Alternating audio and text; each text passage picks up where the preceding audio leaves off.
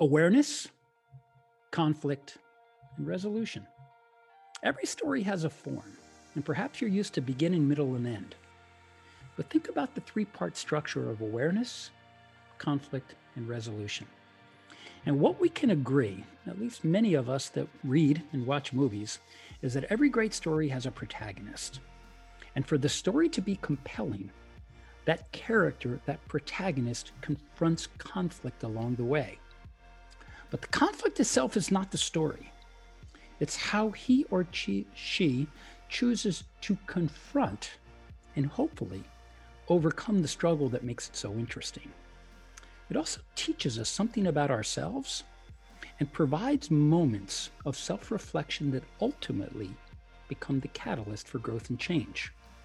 It is, according to Stephen Scoggins, the instrument that pushes us to explore our feelings, shape our beliefs, and ultimately either defeat or define us. How well or not we face that adversity, one element is clear. And I quote from Stephen's book If you haven't figured it out already, you will reach a point in your life when you look around and there'll be nobody left to blame. And when you look back in contemplation of how and when things went wrong, you will eventually come to the stark realization that the only person you have to blame is yourself. This passage belongs to Stephen Scoggins, and it is the author of a wonderful book written many years ago, but as applicable today and probably applicable 100 years from now, called The Journey Principles. This is his story of transformation. Welcome to A Climb to the Top. And Stephen, welcome to the show.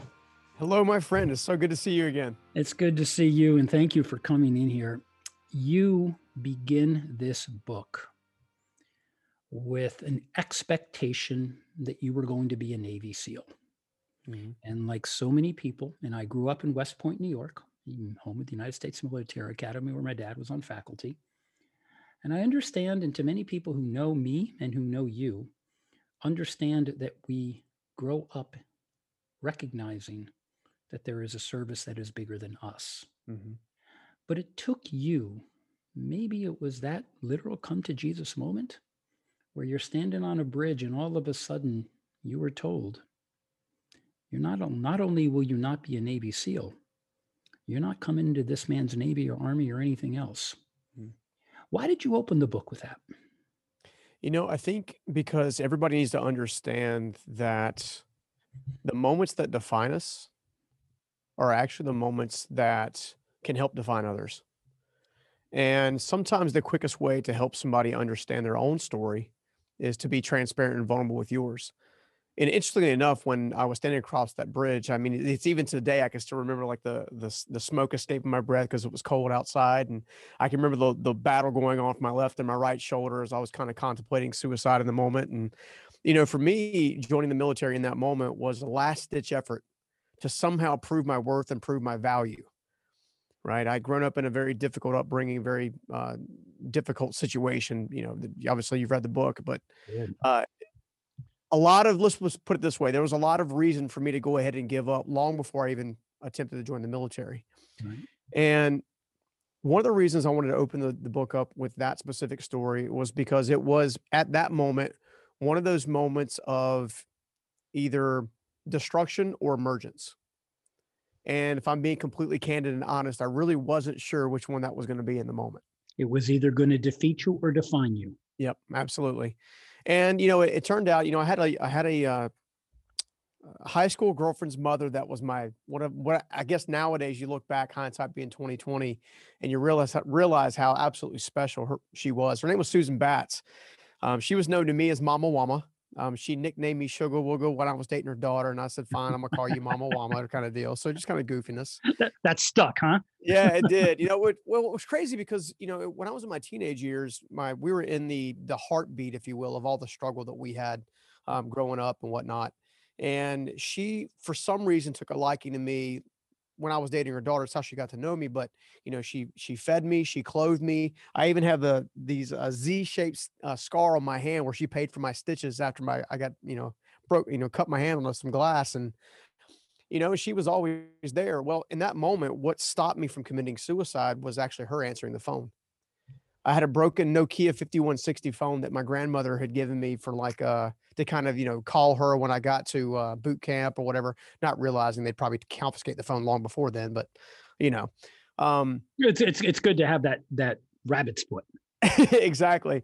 You know, so you know, I'm you know, as I'm walking to the bridge, I, obviously I'm I'm feeling more and more distraught, more and more destructive. Um, I was listening to the enemies of fear and failure and, and not going to be amount to much. And you know, something that rung in my head was my dad used to say, and this is long ago. I've since learned to learn it's a it's a it's a lie in our family tree, so to speak, and that's that Scoggins don't get ahead, they get by. And everything I had tried up until that point had been the epitome of that message, if you will. And it wasn't until Susan um, answered on the fifth call. On the fifth call was the last time I was gonna I was gonna try to pick up the phone and dial somebody. The first four tries, I either got busy signals or answering machines, and I mean the answering machines that like you know you push record back in the day, right? Um, she picked up the phone, old raspy voice, and you know after about twenty minutes trying to convince me where I was at and all kinds of stuff like that, I uh, she finally got me to agree. She was probably the only person on the planet that would actually agree that I would call her at 9 a.m. the next morning. And uh, in doing so, she knew, I think she knew uh, just instinctively that I was in a lot of trouble. Um, and if, and if she didn't act quick and act fast, she was, it was going to be a mess. But uh, one of the 11 words, if you will, that has transformed my life that I think most people forget about most days is something that she said to me in the heart of it that she made me literally scream back at her at the top of my lungs um, which was this too shall pass, and what comes next will be greater. Now, I had heard this too shall pass before movies and TV shows and whatever, but I'd never heard the other piece of that. What comes next will be greater. And about two weeks later, um, on my second chance, after literally having to come to Jesus moment that we just don't have time to dump into today, you know, I not only found my faith, but I also started a construction company that became a nine figure business over the last 22 years that employs over 400 people. And now I have the pleasure of standing on stage and writing books and doing other things that have catapulted me forward. And I think so many people, one of the reasons I want to open up with that is because so many people look at their now, if you will. And if you focus on the now, you're going to get stuck in it. Right. The difference is, is I was taught over time after I was beginning to dig out to focus on the forward and be thankful for the for the now and for the past, not to use it as a way to condemn myself or beat myself up about it. Right. Well, there's a couple other quotes in the book that I thought were particularly powerful when they relate to your narrative here. And it was your grandmother, all mm-hmm. four foot 11 inches, Christine Scoggins said to you, Hey, yeah. Stephen, good things come in small packages but so does dynamite. and I thought that was a great one because as you set the foundation of what you ultimately became, mm-hmm. that was followed in the book by another passage that I thought was the perfect follow up. Do today what others won't, mm-hmm. so you can have tomorrow what others don't. And so, here in your mind, you're being told that that small package is a blessing or a curse. Mm-hmm. Depends on your point of view. Yep. And then when we put it all together, you can no longer blame everyone else for your failings. If all of a sudden, where was it along the line where you came to accept the fact that all these other people I cannot blame? I'm the only one here and you used acceptance as the gateway or the catalyst for that change. What is it in that moment, or were there little things along the way that led you to that? You know, I think everyone's life, including my own, there's little breadcrumbs that we're ultimately following. Right. You know, sometimes a breadcrumb gets missing because a bird comes down and grabs it and runs away with it, and, and you have to skip a step or go backwards or whatever. Sometimes there's a there's a pothole that that breadcrumb falls in, or you know, there's there's all kinds of reasons that you can be like removed off your course but ultimately it's getting back on the course that you have to keep kind of focusing on and i think for me you know when i think back to the major mentors in my life christine scoggins was definitely one of those she was four foot 11 fiery little dynamite stick all of her own. She owned my grandfather, who was a six foot two world uh, Pearl Harbor survivor, right? Like he reported to her, kind of thing. right. And the six know, foot two looking down at 4'11. Yes, ma'am. Exactly. exactly. Whatever and, you need. that's right. And I saw it over and over again. And, you know, I, there was just something about her and like Steve Mark, my first mentor. He's the one that actually formally gave me the quote, um, be willing to do today what others don't so you can have tomorrow what others don't. And it was that quote piggybacked off a conversation that we had where he asked me a very simple question as a teenager. And he said, What's the difference between a rich man and a poor man? And as a teenager, I'm like, Well, duh, money. you know, and he fell he into that at, trap. Exactly. I, you know, I know, right. I just walk right into it, you know, and he said, No, absolutely not. It's the way they think. And then he asked me another important question that I just recently started even putting out in the airwaves just because I wanted to check with my father first. But he said, Do you want to be like me or do you want to be like your father? There were only two choices. There was only two choices. And I and I was at the pivotal places in life where those two choices are there. Mm-hmm. So Steve Meyer, when he looked at wealth, it wasn't wealth and money necessarily. It was wealth and overall. It was a um, do you feel like you're consistently making progress? You know, one of my little catchphrases now that I talk about is being stuck is nothing more than not making progress, and being unstoppable is consistently making progress. And I think I had little breadcrumbs leading me the way all the way to that point. And then when I did have my come to Jesus moment, so to speak, and I guess I'll just uh, briefly kind of it's it's it's a very big story. It's actually one of my signature uh, keynotes that I give, but in essence, I was completely flat broke. I had just escaped the bridge, unemployed, homeless still, barely made it on my dad's my my father's couch to kind of crash for a little while. Hadn't started a new job yet. My, I needed 50 bucks. My brother let me clean a, the, the cat litter box of all places. And I agreed because I needed the money. I walk into the mobile home that I technically own that he was renting from me, but he was making the mortgage payments on it because I didn't have any money. Like it's a you know circle. Of you're down and out here. You're you're yeah you're down and out. Part of that cycle. You're not out of it. Exactly. And you know, I walk in to clean this litter box, and Lord have mercy. If he'd have told me what it was going to look like, I would have asked for more money. I can tell you that right now. it wasn't enough. yeah. Apparently, you're not. You're you're supposed to uh, empty the litter box every now and again, rather than just keep pouring sand on top of what's there. So it was full of. yeah, I mean, it was full of nastiness, and you know, I I you know I just I, I kind of got on myself in that moment. I think that's where that extreme accountability came into play. You know, I, I I couldn't blame my decisions on my father. I couldn't blame my decisions on my grandmother. I couldn't blame my decisions on their decisions. I couldn't blame it on my mom. I couldn't blame anybody. Right. Ultimately, I'm the one that decided to give up. Ultimately, I'm the one that decided to do a bad thing or make a mistake over here or whatever the case may be. It was my it was me.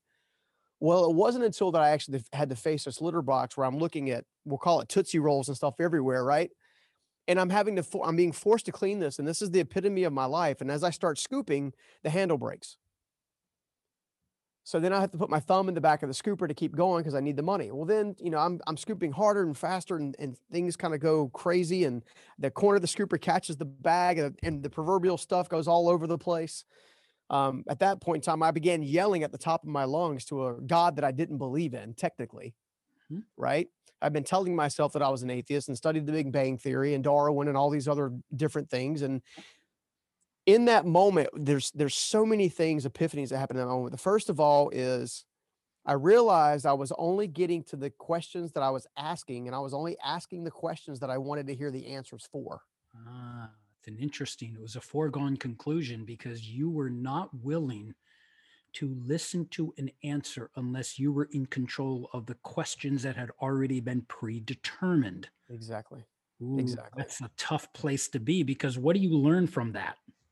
Nothing. Yeah, nothing. You you get suffering and pain as you're as you get to take the test again, so to speak. Right. You know, I, I, I tell people all the time, especially when we start talking about ultimate self awareness and an ultimate understanding of oneself in general, is that you have to be willing to look at the you have to be willing to basically look at the the answers to the questions you're not asking. Like right. if you know if you're going to say, well, why me? Then you're going to get 50 reasons why you think it's you. If you can ask yourself 50 questions around what can I learn, then you're going to your brain is going to do something totally different. Well, then this is a great segue that if you were asking yourselves in the comfort zone of the questions that already had an answer, what was the catalyst that caused you to ask questions that would cause the discomfort that leads to the change? Well, the reality is, this change only occurs based on two specific things Hmm. suffering Mhm. and success.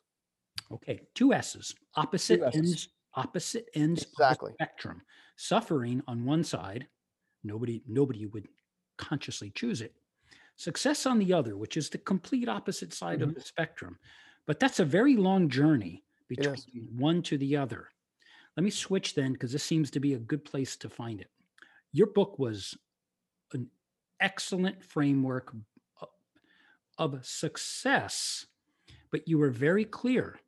This is may not be a framework for happiness, Mhm. but we're putting happiness on the shelf and we're talking about the suffering success continuum. How, Stephen, did you go from one to the other? And is that what the guiding principles set out to do to be a guide along that journey? Absolutely. Uh, so, suffering specifically, the reason we tend to suffer and stay in that suffering zone is because the suffering has not gotten strong enough where it actually causes enough internal pain for us to want to make a different decision. Okay. I look at conflict and adversity and any kind of stressor now as a point and a catalyst to tell me that it's time to grow. It's time to do something different, shape a new perspective, get a new framework, maybe get some new friends, new relationships. Pain is an indicator not that your life is coming to an end or not that your life is destined to fail or or or you're destined to experience meaningless walking around sleepwalking through life i've discovered that suffering and pain is an indicator that you have a choice to make in moving forward. So obstacles for example when you look at obstacles some people look at obstacles of all the things that are standing in their way. I now look at obstacles as building blocks that help create a foundation that allow me to continually raise my standards and raise the staircase, if you will, and continually climb my ultimate moments of quote unquote failure. And here's why suffering has meaning when you can use it in the service of others. What I mean by that is, is I've discovered that ultimately there's one major purpose in life that I see, but there's technically three. The first purpose in life that I think is the most pivotal is one of the greatest reasons that we suffer is so we can actually go back and actually help the person we used to be. If you look at all of my businesses all over the place, the Journey Principles, CHE, my real estate holding companies, all of my businesses have one major thing in common. They all serve the person that I used to be the hmm. construction guy, the author guy, the speaker guy, the homeless guy, the down and out guy, the guy on the bridge, all of that. They Every- are all a reflection of everywhere you've been. Exactly. Wow. The problem is, is most people aren't taking the time to look at their journey objectively. There's a practice in um, NLP technology or NLP theology that that causes disassociation. And actually, can you? I, I know in neurolinguistics. Could you just for our listeners, because you, you talk about it in the book, and it's certainly in your in your bio. This is this is a good instructional moment for those who may not know what it is. Could you define that, please? Yeah. So my basic understanding of neurolinguistics is nothing more than the, thing, the quality of the terminology you say to yourself. Mhm. So neurolinguistics has an approach of, for example, uh, of what's called a disassociation. Mhm. Now, a lane brain way to say disassociation is to instead of looking like you're looking like looking at your life like you're a character in your story, instead step out of your story and look at it from the perspective of being an editor on the cutting room floor. Because then you can look at your quote unquote villains you can look at your co-stars you can look at everything that's shaping that's causing that quote unquote hero to maneuver around their journey Mhm. and see the only difference between a hero right and someone who's not who's what i refer to as becoming a hero is the hero becomes uniquely aware that something has to change Right. as a whole so when you look at everything that you've been through and you look at it as a way to beat yourself up, cause judgment on yourself, blame, shame, guilt, all that stuff that you're dumping on yourself because of all the mistakes that you made, some of which are influ- influence based, meaning you were in an environment or a parental situation that that kind of shape your belief system. Mhm. Other pe- other components of, hey, look, I did this totally by choice because I was selfish and I wanted what I wanted when I wanted it, and everything has a result. So by using a different approach and you actually take the time, this is one of the things I love about self-awareness as a whole, is when you step outside of yourself and view your life through the lens of compassion Mhm. and understanding, then and only then do you begin to see the patterns. And after you can address a pattern, now you can look for root causes that cause the pattern. So when you ask about whether or not it was kind of like a, a quicker moment or a steady state of little happenings along the way, Mhm.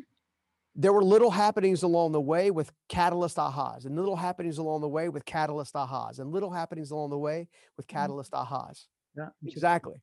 just little humps along the journey as you're climbing that mountain. Yeah, there's little things, but they peak. Yeah. And you find another peak. And when you put all those peaks together, that Mm-hmm. continues to vault you forward.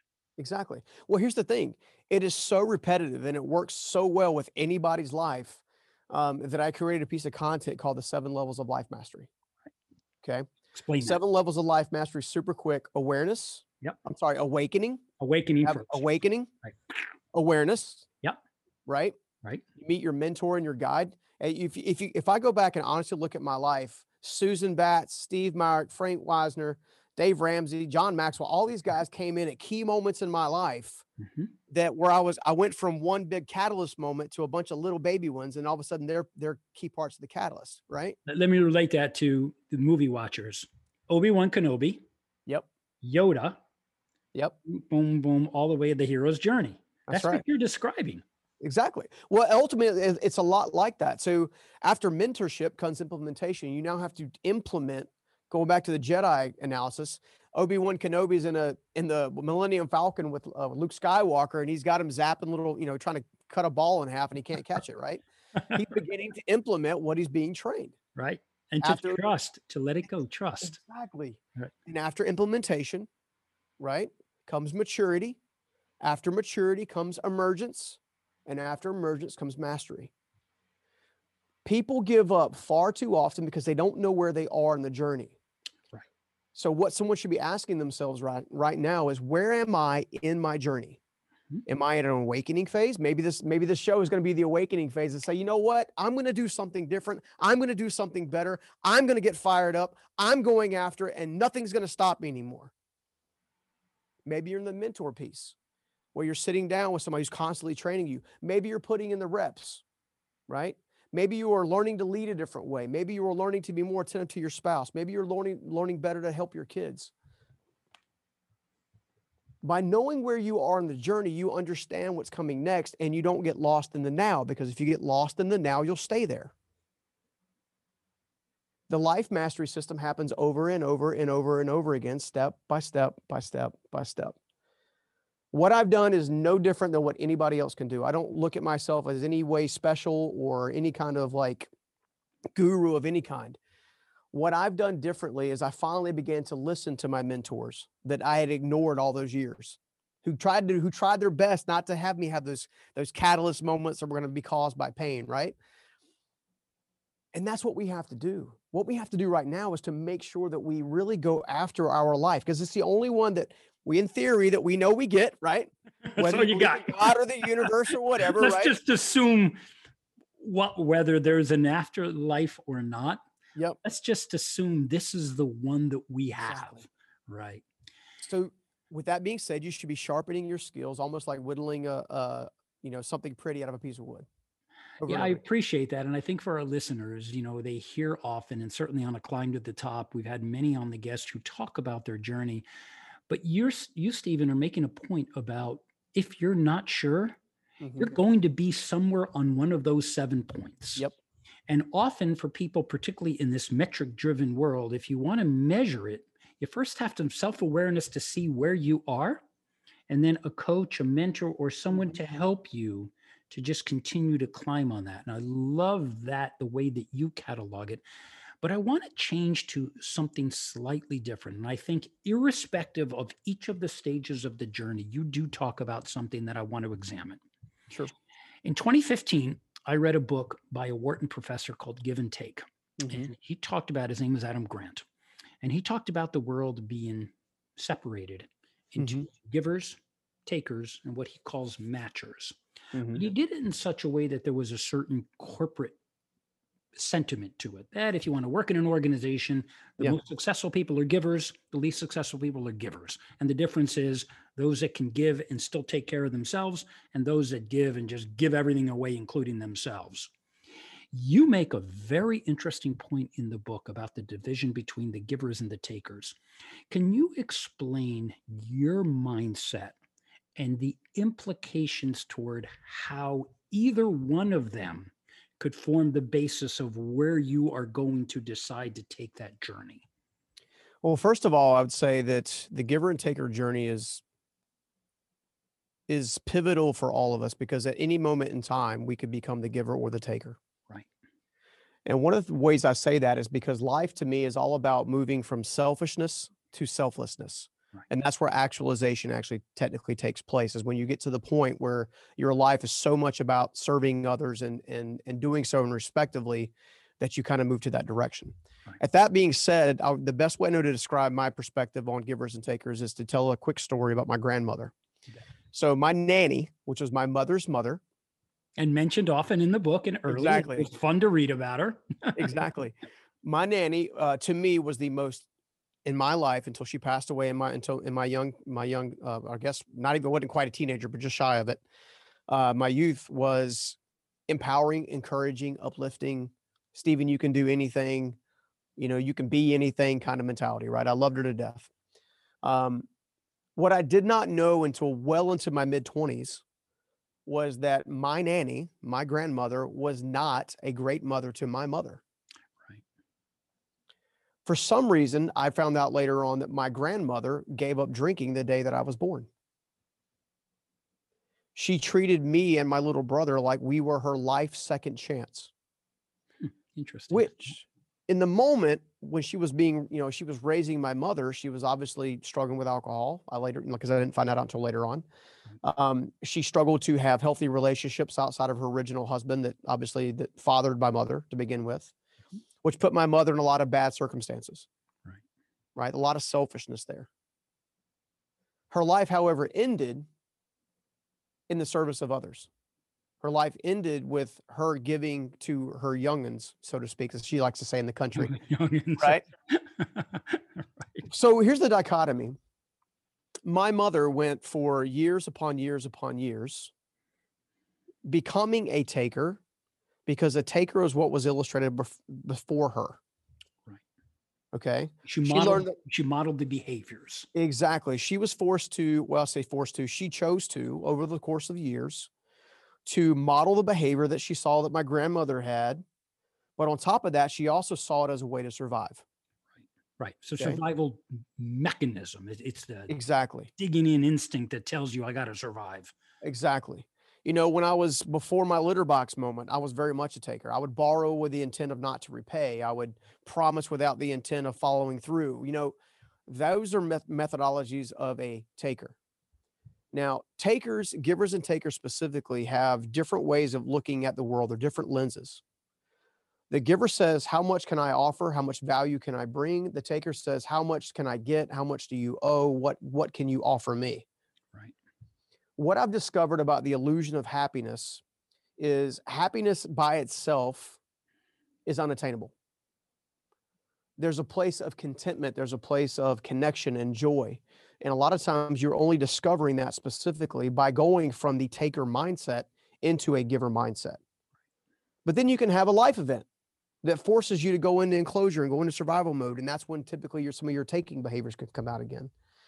Givers and takers by nature feed off of one another. A lot, it's not uncommon for a taker to be partnered with a giver and a giver to be partnered with a taker. Very seldom do you see two givers together. And then some of the most destructive relationships you see are two takers together. Yeah. The, the destruction that's somehow contrary to nature that tends to put the poles together. Mm-hmm. You know, we have Exactly. opposite sides of the same coin, and that's where the ten the couples, even though that may be a spark for what is sometimes conflict, it's also part of the passion that puts them mm-hmm. together.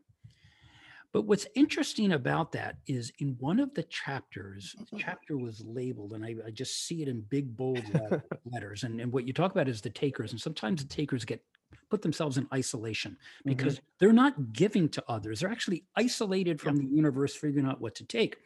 And you state very clearly that that isolation, while some people may retreat to it because they think that that's a better place, they feel better by not being around everyone else. That it is a trap. And, and while many of your principles, and there were 10 in this wonderful book, this one in particular speaks to the conversion of the selfish to the selfless. Can you Yes. explain? I love that chapter. Can you explain that? The best way to try to explain it is isolation is a trap. And the reason it's a trap is because it prevents you from becoming the person that you need to be for yourself and becoming the person that you need to be for the people around you. Isolation puts you in a place where you can't learn, you can't be inspired, you can't be empowered, you can't take action. It puts you in a place where destruction is inevitable.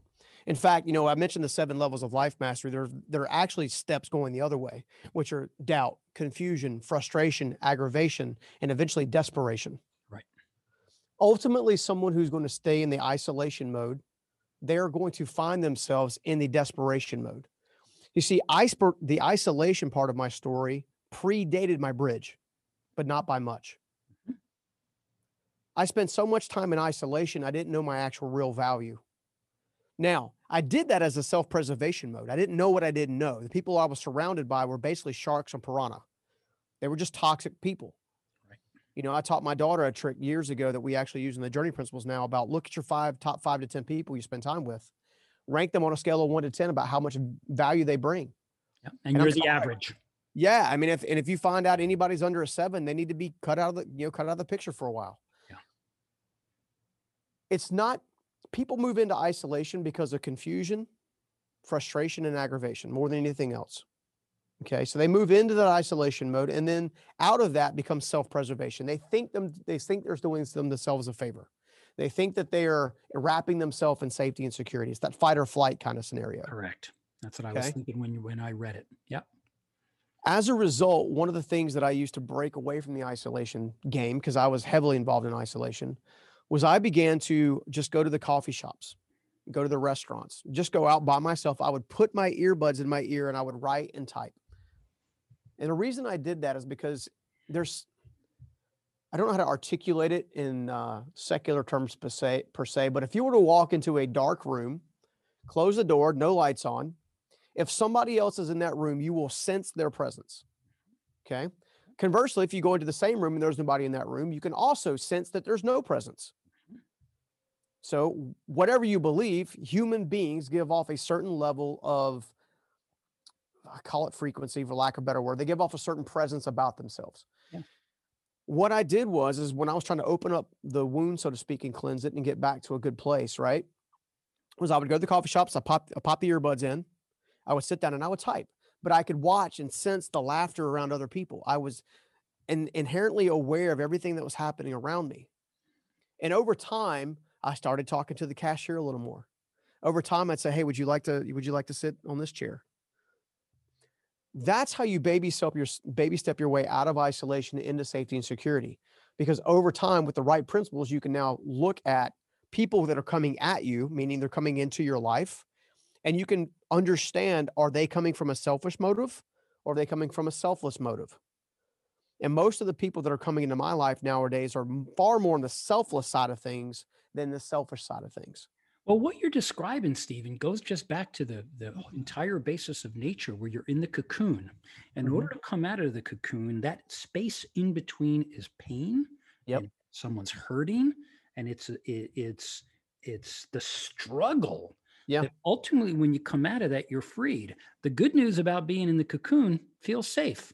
The Mhm. bad news is you're isolated and you're in your trap until nature slowly, no one, th- there's Mhm. no explosion. It's not a rocket ship. It's a slow evolution Yep. On your way out. And that's what you're describing. So I felt in the book, it felt very natural to me to the way that you described it, because it spoke very much to just our normal being, nothing in particular, just back to human nature. yeah So, so let, let's. th- This is wonderful. Let me summarize a couple of things for our listeners because I think there's some some some key lessons here. That the journey is a sum of several principles of seven that can work both for you on the way up, but also Mhm. can be destructive on the way down if you don't preserve the Exactly. things that got you along the way. So that's the mastery. The journey itself, the the principles along the journey. So while the journey is cataloged, it's the principles by which you are living that are causing you to mark yourself along the journey. Could you let everyone know where to find your books? Or book, books, different things. Where do we find Stephen Scoggins? Because I would like, as a call to action for our listeners, that, that this is stuff that people can relate to and that so many need. So help us to understand where we can find you. Well, first of all, it's an honor just being here to help share today. Thank you for that. Thank you Um, for coming on. The the best place to find me is either at journeyprinciples.com or stephenscoggins.com. Uh, you can find the Journey Principles everywhere books are sold. Uh, we do have a major release of a new book coming out first part of next year. Talk I can't- about it. Yeah, I can't I can't take, talk too much about it just yet, but it's coming. Okay, Um, it's good. Thanks for the heads up. absolutely. If you want some free content just to kind of help you get started, you can always find us at YouTube, and that's probably the best place to get some just free content. Yeah, yeah. And let, let's take stock. And Stephen, I'd like you to talk directly to our listeners. As you think about the wonderful stories and the vulnerability that you shared on your journey, for all those listening that are going to relate to some point along the journey, what do you want them to think? What do you want them to feel? And last, the call to action. What do you want our listeners to do with the insight that you've provided? So let's start with the first one. What do you want them to think about their their lives, their possibilities? It's not over. right. There's a good, It's not over. No, seriously. good way I, of I- I want it. them, Right. Yeah. yeah. I want them to understand that whatever they've made of their journey so far, whether they're happy with it, pleased with it, they're afraid of it, hurt by it, or whatever, whatever that is right now, you're just getting started. Yeah. You really are. I, I would have never thought when I was over top of that bridge that I would be writing books and standing in front of thousands of people talking and speaking. And you, you just don't know. So you got to keep going. You got to keep going. All right. What do you want them to feel? I want them to feel hope and inspiration. Indeed. In fact, I think that, that that's we all want that, but I think to your point, that unless you are open Mhm. and inviting to the Yodas and the Obi Wan Kenobis, because your point you made a very important one. Your mentors, John Maxwell, Dave Ramsey, they were important to you at a point in your life where you were finally open to accept their help. Mhm. And look what they did. They helped you along the way through each of those different peaks along those destinations. And now, what do you want them to do? What I want you to do is take the first step. Just take the first take the first step. It's often the hardest one. And as you take the first step, the second one will begin to show itself. I'll, I want to share one final thing if it's all right. And Of that is, course. I used to close a, a signature keynote um, with this quote. And it's that every journey has a principle. Every principle offers a promise. But when you live by the right principles, you also get to live by the promises. Wow, that's pretty profound. Um, I thought I'd heard them all. Can, can, can you say, like, I want to let that breathe a bit. Say that one more time, Stephen. I want everyone to key in on this because somebody's got a pen or they're on their desktop. That this is a learning opportunity because it's an insightful piece of the do advice. Say that again. Every journey has a principle. Every let me let me let, let's go through this so that people can really lock Sure. in. Every Absolutely. journey ha- every journey has a principle. meaning they are living life by the right principles or the wrong one. Period. You are living life by the right principles or the wrong one. Exactly. So if every journey has a principle, inside of every single principle offers a promise for results. Inside of every single principle offers a promise for results, good or bad. good or bad. So if you live by the right principles, If you live by the right principles, you also get to live the promises. you also get to live the promises. So every journey has a principle. Every principle has a promise. Inside of every, excuse me, I messed my own quote. oh, I've done, journey has we've a- all done that. yeah, no worries. Every journey has a principle. Every principle has a promise. And if you live by the right principles, you also get to live by the right promises. Well, what you're describing here, Stephen, is the mountaineer in me. What I know is it's very easy at the bottom of the mountain. Mm-hmm. Just give in to the impulse. There's the top, and you're thinking about the, the top. That's not the way we climb mountains because that's not the way to get there. What we know is the first step is the hardest because they're so terrifying. But also, we don't focus on that. We focus on the step at a time because because that journey up the mountain, your journey, the journey principles, it's a culmination of all these stages along the way. And yet somehow people feel that they think that there's a shortcut to that top. I think right, exactly. Sorry. I didn't, mean to, I didn't mean to laugh. Are you serious? Short shortcuts. There's no shortcuts to the top. Um, indeed, Stephen. Um, this has just been wonderful, and I, I urge all of our listeners to abide by Stephen's principles, or many of us on the show. Stephen is wakes up every day and goes to the work in the service of all of your happiness and success. And for that, Stephen, we are blessed that you have come on to a climb to the top to share your story and, of course, the journey principles. It's been my honor, my friend. Hope to do it again. Thank you very much, Stephen. And to our listeners, you have listened to A Climb to the Top Stories of Transformation. I'm Chuck Garcia. You can always reach me on my website, chuckgarcia.com. Hit the contact button, drop us a line, let us know how you're doing. Good night to all of our listeners.